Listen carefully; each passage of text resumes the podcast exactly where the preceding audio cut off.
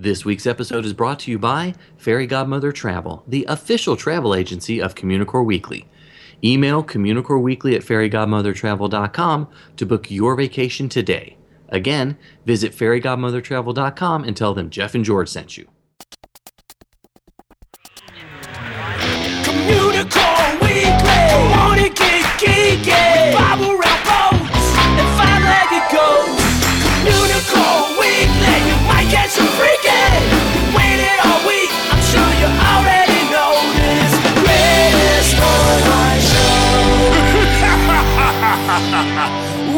Welcome to season three.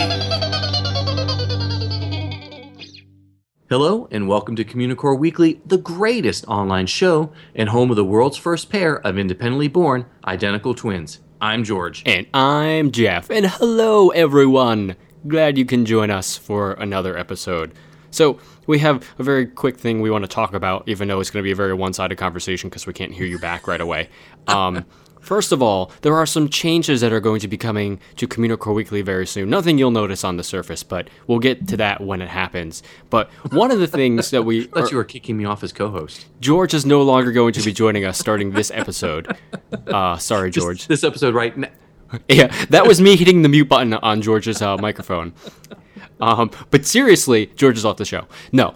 Um, so we, you know, recently we won that that most engaging fan experience award Yeah. uh, from the Dizzies, and you know we've been thinking about doing this for a while. You may have noticed it in the past. We've been having some cadets come on and for for segments, and we like cadets coming on for segments. So we want more cadets to come on for segments. Yes, we do. I was waiting to see how many more times you're going to say four I, segments. I was trying to see how else I could phrase it.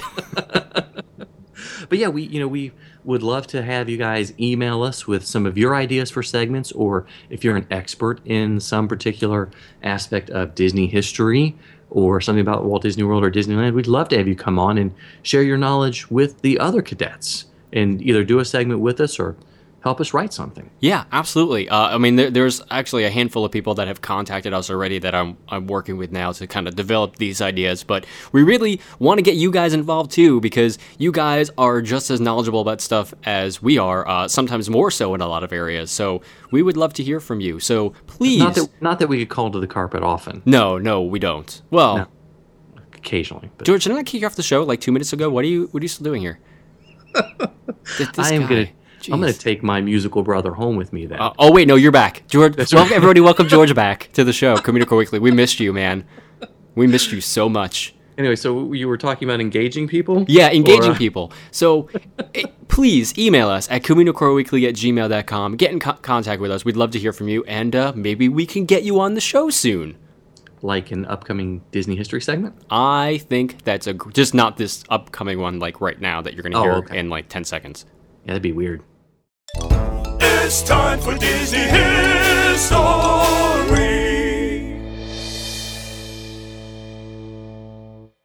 You know, much like when we talked about the World Cruise in episode 132 a couple episodes back, uh, one of the aspects of Walt Disney World Resort in its early days is that it was the vacation kingdom of the world, essentially. You know, people go there today to spend an entire vacation within the four theme parks, but back in the day, the entire resort was constructed as a multitude of different experiences, uh, you know, with the Magic Kingdom itself as the centerpiece. And sure, you can still do some pretty amazing things outside of the theme parks today, but very few people actually take the time to explore what the rest of the resort has to offer. Yeah, so if you ever went through old issues of Vacationland, you probably noticed that uh, among the articles about the Magic Kingdom, the real bulk of the issues th- were about everything else you could do at Walt Disney World. And there's a good reason for this. Because for the first 10 years of the resort's existence, the Magic Kingdom ran very short hours, operating hours. Unless it was a holiday season or the summer rush, uh, the park opened at uh, 10 a.m. and closed at 6 p.m. most evenings. And that's an eight hour operating day for the center- centerpiece of Walt Disney World for most of the year. So, how did Disney nerds even survive that little time in the park? And that's that's barely enough time to explore Animal Kingdom on a good day. So I mean, that's like nothing. It's like nothing. So, back on the topic, what did people do when the parks closed? You know, even if you weren't staying on that property at the time, many people taking day trips were likely to take advantage of some of the other offerings uh, at the resort. You know, maybe hop on one of the monorails to a hotel for dinner, or war- watch the uh, electrical uh, water pageant. You know, sure, the park closed at 6, but uh, the Lake Buena Vista Shopping Village was open to at least 10 p.m., which is way past most of our bedtimes anyway. and every hotel had uh, one bar or nightclub that was open until 2 a.m., and with live entertainment to boot, so it was crazy. Yeah, I mean, I guess with the parks closed and no Instagram, What else are you gonna do? what else are you gonna do? You can't be clicking on hashtags to find other pictures of, of the parks at that time. Not at all. So, okay, so Walt Disney World was once a place designed to make you take advantage of the offerings outside of the gates of the Magic Kingdom. Uh, you know, in a lot of ways, it, it, it forced most guests out of the theme park and into Walt Disney World's other areas. Disney was coming up with ingenious nighttime entertainment offerings, such as the Moonlight Cruises. And it was a time when the campfire sing along on the beaches of Fort Wilderness was as important a part of your day as riding Space Mountain or Pirates of the Caribbean. Now, all of this setup actually leads us into what we actually want to talk about, and that is Captain Cook's Hideaway. Now, it really wasn't much to it at all. It was actually a single room, it was dimly lit, it was located on the ground floor of the Polynesian Village, uh, the Great Ceremonial House, and it was across from the South Seas Dining Room, which was a, a simple buffet. And these two establishments actually occupied kind of a small side ha- hallway on the ground level where the uh, the boutique shop is currently located. And you know, in the early days, before the various gift shops and the eateries were modified to open up into the big atrium area, um, the Grand Ceremonial House mostly resembled, you know, an open box with two levels and some fairly featureless uh, bamboo walls. It wasn't nearly as I- interestingly themed as it is today, Or hopefully will be. or will be. Yeah, will be. So, Captain Cook's was the very original cast member hangout long before the Adventurers Club or the Big Bamboo was a glimmer in anyone's eye. Uh, Disney described their creation in more romantic terms in a 1973 Vacationland, and I quote, for guests desirous for a dark rendezvous and the strains of a haunting guitar, Captain Cook's Hideaway provides both, as well as an outside patio romantically bathed in soft candlelight. Very romantic.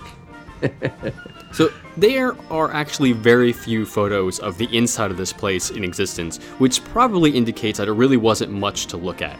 Um, so Saltwater Water Express, uh, they were the resident musical duo of the establishment, and they actually they began their sets at 9 p.m. and they usually went about 2:30 a.m. except for Monday. And they were either seated in a corner, uh, romantically lit with this soft purple light, or, or they were playing out amongst the people in, in the little restaurant area. And the real attraction, of course, was the cozy getaway of the bustle of what was already one of uh, America's busiest vacation destinations, and of course with a strong, potent tropical cocktail. The namesake of the establishment, Captain James Cook, was killed by Hawaiians after trying to take the King of Hawaii hostage in 1779. While no one was killed by Polynesian Village resort staff, as far as we know, the name does lend a bit more to the Polynesian connection of the hotel itself. Of interest is the fact that Saltwater Express actually helped Disney in getting some roadway improvements, because they, meaning Disney, were too cheap to do it themselves. So at, the time, Disney was trying to get SR 535, uh, one of the major roads leading to the resort, you know, modernized to handle the large amount of employee traffic currently traveling on it. And this was a problem they basically created for themselves since the road itself predated Walt Disney World by many, many years. But Disney was unwilling to contribute the funds needed for adding shoulders and more lanes and so on, but they were willing to launch a massive PR campaign about it. Which we know they are so good at doing. They're so good at it. so good at. It. Okay, so this campaign included a song by Captain Cook's resident musical duo, Saltwater Express, called Can You Arrive Alive on 535. The song was submitted to local radio stations and even plastered on billboards.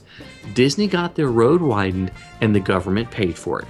Not the first time, nor the last, that Disney would get the government to pay for something. But the Saltwater Express story continues. Just as a sidebar, as far as Disney nerds are concerned, no copy of that song actually still exists, so we don't know what it sounds like. So we can just pretend we know what it sounds like. We- can have the Communicore Weekly Orchestra make a new version, and we'll just say that's Yeah. it. I have a really scary version of Staying Alive, you know, but I'm not going to go anywhere with it, so Maybe not. maybe not. So, back to the Saltwater Express. In March 1975, the duo moved to uh, the Lake Buena Vista shopping village and opened a lounge attached to the village restaurant and called it the Chummery. What a terrible name for a lounge, guys. In fact, it was so terrible that Disney was actually advertising the duo's return to the Polynesian village within a few weeks because it just failed miserably out there. the chummery. Okay, so Bob Christopher and Gary Stratton, who made up the duo, went under contract renegotiation in 1976, at which point they began appearing under the new name of Stratton and Christopher. Not as catchy. No, not as catchy at all. Uh, in house references to the group and their popularity began to decline from that point onward, and by the late 1970s, they vanished from Captain Cook's hideaway altogether. Now, as you know, in later years, the Polynesian village it became more of a family-centered enterprise, and uh, Captain Hook's hideaway went with it. But the name was lent to the new food court, which still has the same name today. But the hideaway still fascinates Disney nerds like us, and maybe not what it was itself, but what it actually represented for its time period, because there, there's really very little like it at Walt Disney World today. You know, a place meant specifically for adults and this kind of cool little private nightlife uh, area. So, also, we had to get a hat tip to uh, Foxxfur uh, Passport to Dreams uh, for her chronicling of this forgotten place and the musical duo, because without her, I mean, all this stuff would have been lost to time a very long time ago. Yeah, we wouldn't know half as much. So, if you have any uh, thoughts or comments about the Saltwater Express or the original location of Captain Cook's Hideaway, give us a call on the Communicore Weekly GOAT line at 424 785 GOAT. That's 424 785 4628. He's a nerd, he's a geek, but we all like to hear him speak. So listen up to the words from his speech. It's George's book of the week. This week's book is Disney Declassified Tales of Disney Scandals, Sex, Accidents, and Deaths by Aaron Goldberg. Okay, so when you scan the literature of Disney related books, which I do a lot, you run into a lot of general history, you know, travel books about planning your vacation, and books like featuring social discourse, like, you know, how did Disney, the films, influence America or society or culture. You know, one area that's not been covered much looks at the legal and uh, illegal things that have taken place at Disney parks within the Disney company. So, Disney Cla- Declassified by Aaron Goldberg, he tries his best to tackle some of the darker and more unethical moments in Disney history, not necessarily by Disney, but, you know, centered around the company in some way. Uh, as a caveat, Disney Declassified looks at some pretty negative things, you know, like people trying to rip off the company and lawsuits that are going from the company and to the company, basically. And it can it can sort of change how you view Disney a little bit. Uh, this is definitely a book in which you'll need to remove your rose-colored mouse ears. But I'm always wearing mouse ears. Did you grow up wearing mouse ears? I did. So, you know, just the topic alone, right off the bat, it kind of lends itself uh, to compare with uh, Leonard Kinsey's The Dark Side of Disney. And both books do look at the darker side of the Magic Kingdom. Um, however, while Kinsey's book is really more of an alternative travel guide or uh, guidebook, Disney Declassified uh, is more like stating the facts of things that aren't going to be everyone's cup of tea, kind of like George said. Uh, you know, the book is divided into these sections. Um, you know, they're looking at stuff like accessibility lawsuits, um, you know, mature encounters, money stealing schemes, and, you know, just general debauchery that happens in the Disney parks. yeah, but you know, if we would have written the book, there would have been a whole chapter on shenanigans. Uh, I love shenanigans. Yeah, It's a restaurant with the crazy stuff on the walls. crazy stuff on the wall. Anyway, so okay, so you know, Disney Declassified, like you said, it, it it's not to be confused with Leonard Kinsey's awesome Dark Side of Disney. Not that Disney Declassified isn't good, but it reminded me more of some of the sections of David Koenig's books, like Realityland and Mouse Tales, in, in which he'll, he'll he'll he'll take a section in the middle of the book and he'll talk about injuries and deaths that have occurred at Disney parks. You know, Koenig is a journalist, so he does a very much a black and white reporting, never really passing judgment. And uh, you know, it, it, while it's not a big section in any of David Koenig's works, it's kind of weird still to read so much negative about the parks and the companies. And I want to make sure that everyone that's listening understands that Aaron doesn't have an agenda with the company at all. He loves Disney as much as we do, but he simply wants to point out a lot of the devious the underhanded and potentially dangerous things that have happened. You know, by and large, it's really a look at how some very unsettling things have happened and how, you know, the companies responded. Yeah, I mean, he's basically just documenting the facts and the stories behind these cases. Mm-hmm. Um, having said that, it still was a bit jarring to read one case after the other, but it was it's pretty much what you sign up for when you when you pick up the book. There really weren't any that really shocked me all that much, to be honest, but a few yeah. did make me kind of like go, uh, uh, well, that's insane. Um, but you know, but since many of these were were legal matters, the complete resolution isn't entirely known to us just because they're not out there and open for the public. Yeah, you know, it's when you when I read the book, there was a, to me the worst section, and not any fault of Aaron's at all. He's a good writer. He handles the material very well. It's just the fact that the section was focused on, you know, how people did really unethical, bad things at the park. Uh, one woman had a baby and left the baby in the toilet. And, you know, there have been cases of kidnapping, and not like actually always little kids, but sometimes cast members or adult guests. Uh, uh, the section that was on people that were trying to bilk Disney out of money really disturbed me simply because other people were often hurt uh, in some of these escapades that they went on. You know, you know, still, uh, neither one of us is really trying to turn you away from the book at all. And and know, I'm glad that Aaron's documented a lot of these cases because it's it's a side of Disney that we rarely see. Yeah, exactly. And you know, if there's one complaint I have about the book, it's that, like I just mentioned before, um, a lot of these uh, are legal matters. So we don't get, you know, the full story. Some of the stories seem a little partially completed before he moves on to the next one. But again, that's just because he can't get the full story because, uh, you know, they're in some kind of legal binding they, contract. They may have a settlement they can't talk about. Yeah, they can't talk about it. Yeah you know, mm-hmm. some of the stories have a beginning in the middle of them, and then it's on to the next story for that reason. Um, and, you know, despite the book being divided into sections about the different types of cases, some of it was a bit disjointed, jumping from one story mm-hmm. to the next, but I think that just has to do with the fact with we just don't know the endings of some of them. So, again, not really at the fault of Aaron. It was just a little jarring to me. Yeah. And, you know, I'm, I'm really glad that Aaron tackled a book like this. You know, it's just sort of so we have a permanent record a lot of uh, of a lot of these atrocities and other things that have happened. Um, it, just so we've got a book that we can re- refer to. He does include a bibliography of his sources, but they're just listed alphabetically. And I was just flipping through my copy of the book to check on it as well. They're, they're divided by chapter, so you can see the articles he referenced by chapter, but they're not really tied to any specific articles or, or parts of the book. So it kind of makes it hard to research if you want to find out a little bit more about a specific, you know, uh, legal battle or something, an injury that happened at one of the parks. Um, you know, this is a book, of course, that I would purchase for my collection, not just because I'm a completist, but uh, it's interesting to me. You know, I thought it was kind of heavy to read so many negative things all at once about the company. So it might be something that you just enjoy you know, dipping in and out occasionally, reading a couple pages or chapter here, putting it away, and coming back. Because I think you'll like it. You'll look at the parks differently yeah. after you read this book. I mean, it's definitely interesting to have it all compiled in one place. And, you know, it may not be for everyone, but it is an interesting record of the bad things that have happened at Disney and to the guests and because of the guests over the years. So it's, it's definitely interesting to read it all at once. Yeah. So um, if you're interested in it, sort of like, uh, as it says in the uh, subtitle, Tales of Disney Scandals, Sex, Accidents, and Deaths, then definitely pick up this book. Aaron did a good job with it. It's well written. I would like to have seen better documentation of his sources, but they're all listed. Um, but still, yeah, if you think you might enjoy it, pick it up. This one, uh, this week's book is Disney Declassified by Aaron Goldberg.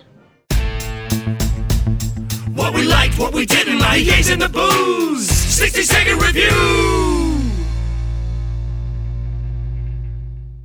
Okay, so this week's 60 second review is on the recent Blu ray release of Captain America Winter Soldier. And I know we both talked about this many episodes ago when we saw it in the theater, but like pretty much every Marvel movie that's been released on Blu-ray, you need to go out and buy this. Yeah, what more do we need to say? This movie is fantastic. And I know we say this in almost single every single one of these reviews, but here's the entire review, guys. Scarlett Johansson. Okay. review over. Everybody go purchase the disc. Yes, we, we watched it simply for Scarlett Johansson, and that was about it. And you know, it, it the the I thought about it after watching it on Blu-ray. People refer to it as a buddy film. I think you actually called it that during our review. Yeah, between, I thought it was a buddy uh, film. Yeah, the Black Widow and Captain America, and I didn't realize how much of a Black Widow film it actually was. I mean, I is kind of still hope we get, uh, uh, you know, a different, uh, like a standalone Black Widow Oh, film. sure. But like, Sure. this is probably the most mature out of all the Marvel films so far because it was Yeah. definitely a political thriller. Um, with you know Marvel action thrown in, but uh, you know again we already talked about the film. We really really liked it. Let's talk about the extras really quickly. Yeah. So, first off, really, really, really disappointed. That's three reallys, which wasn't enough. There wasn't a Marvel one shot on this disc. That is the huge downside of this. disc. unless we missed it somewhere. It Unless it's Easter hidden. egg. But I, I played around with the remote, yelled at it, screamed at the TV, made my ten year old cry. Um, we didn't see the one shot anyway, which should have been on, you know right there on the top. Need something else. But you know that being said, uh, I thought it had a few really interesting the on the front line and inside look at Captain America's battlegrounds. Even though it was only ten minutes, was really cool because it showed you how they constructed a lot of the major fight scenes. I didn't realize a lot of the major fight scenes were all like you know the big thing nowadays is everything is digital. You can do whatever you want in digital, but how much work and effort they actually put into practically uh, doing these fight scenes, these big action pieces, and you know how they shot it too. They shot it all. Basically, the entire movie was shot handheld, which kind of blew my mind from a Oh, yeah, looks so good. perspective. Um, Yeah. It, it was it was really really cool to see the dedication and the amount of work they put into it, and it, and it shows. I mean, the sequences are amazing when you see them on screen, but it's it's cool to get that behind the scenes peek at it. And you know, they talk about that stuff a little bit more on the director commentary as well, which I did listen to, and. Ooh. I love that stuff. I mean, they they got s there's some cool little tidbits out there. Um, what they they kind of want how um, his story they want it to go next. I mean, it, it was really really cool to, wow. to hear that stuff. Yeah, I didn't have enough time to listen to that. So uh, there was another one that was a short with Anthony Mackie, um, who plays the Falcon, and it was good. It was just basically how he was just yelling "cut the check" every once in a while, but you you got to see a good look at him, and he's going to be a force to be reckoned with. I think in the Marvel universe, he's a great character, more than a sidekick. You know, he could he could become a, a full member of the Avengers team. Absolutely, I think absolutely. so.